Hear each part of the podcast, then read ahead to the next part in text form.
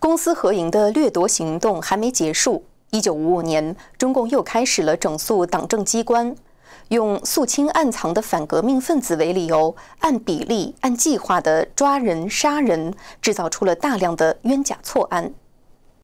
一九五五年七月至一九五七年底，中共在全国发起了大规模的肃反运动。肃反中，中共完全按事先规定的比例和计划抓人、杀人。当时毛泽东说，反革命分子可能只有百分之五。因此，各单位就把百分之五当做一种指标任务来完成。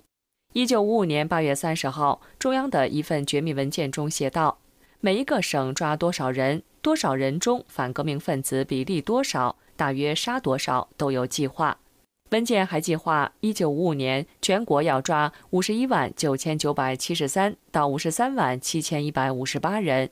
其中反革命分子为二十一万六千二百至二十二万四千二百四十人，占百分之四十一点七。在五五年和五六年参加内部肃反运动的各级干部和公职人员共有一千四百三十万人，按照百分之五比例，就要打出七十一万个反革命。这个数据还不包括社会上的。这个就骇人听闻了，一拍脑子就就来了，他没有止境了，杀人如麻了。不得了的呀！在凑百分比完成任务过程中，无数的冤错假案也被制造出来。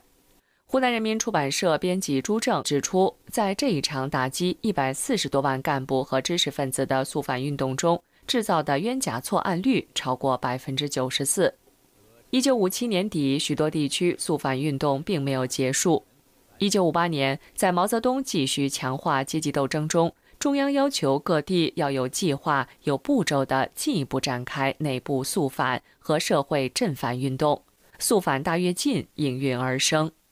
一九五八年三月三十一号至四月二号，山西领导肃反的五人小组在太原召开了全市肃反工作跃进大会。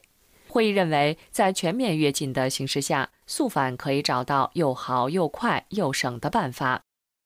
肃反大跃进的会议，他说，肃反工作也必须来一个大跃进。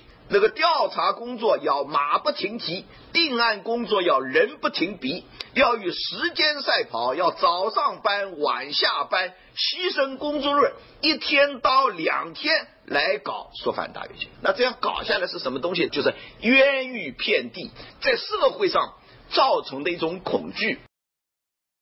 肃反大跃进还殃及未成年的中学生。据统计，四川各地超过三千二百名少年被划为所谓的反党分子。据中共官方的多方资料统计，从一九五五年七月到一九五八年底，全国分五批进行的肃反运动中，涉及的肃反对象超过三千一百万人，有三百七十五万多人被打成各类反革命。诉反中有两万一千三百余人被判死刑，四千三百余人自杀或失踪。而事实上，诉反过程中不少地方非正常死亡的人数远远高于被正式处决的人数。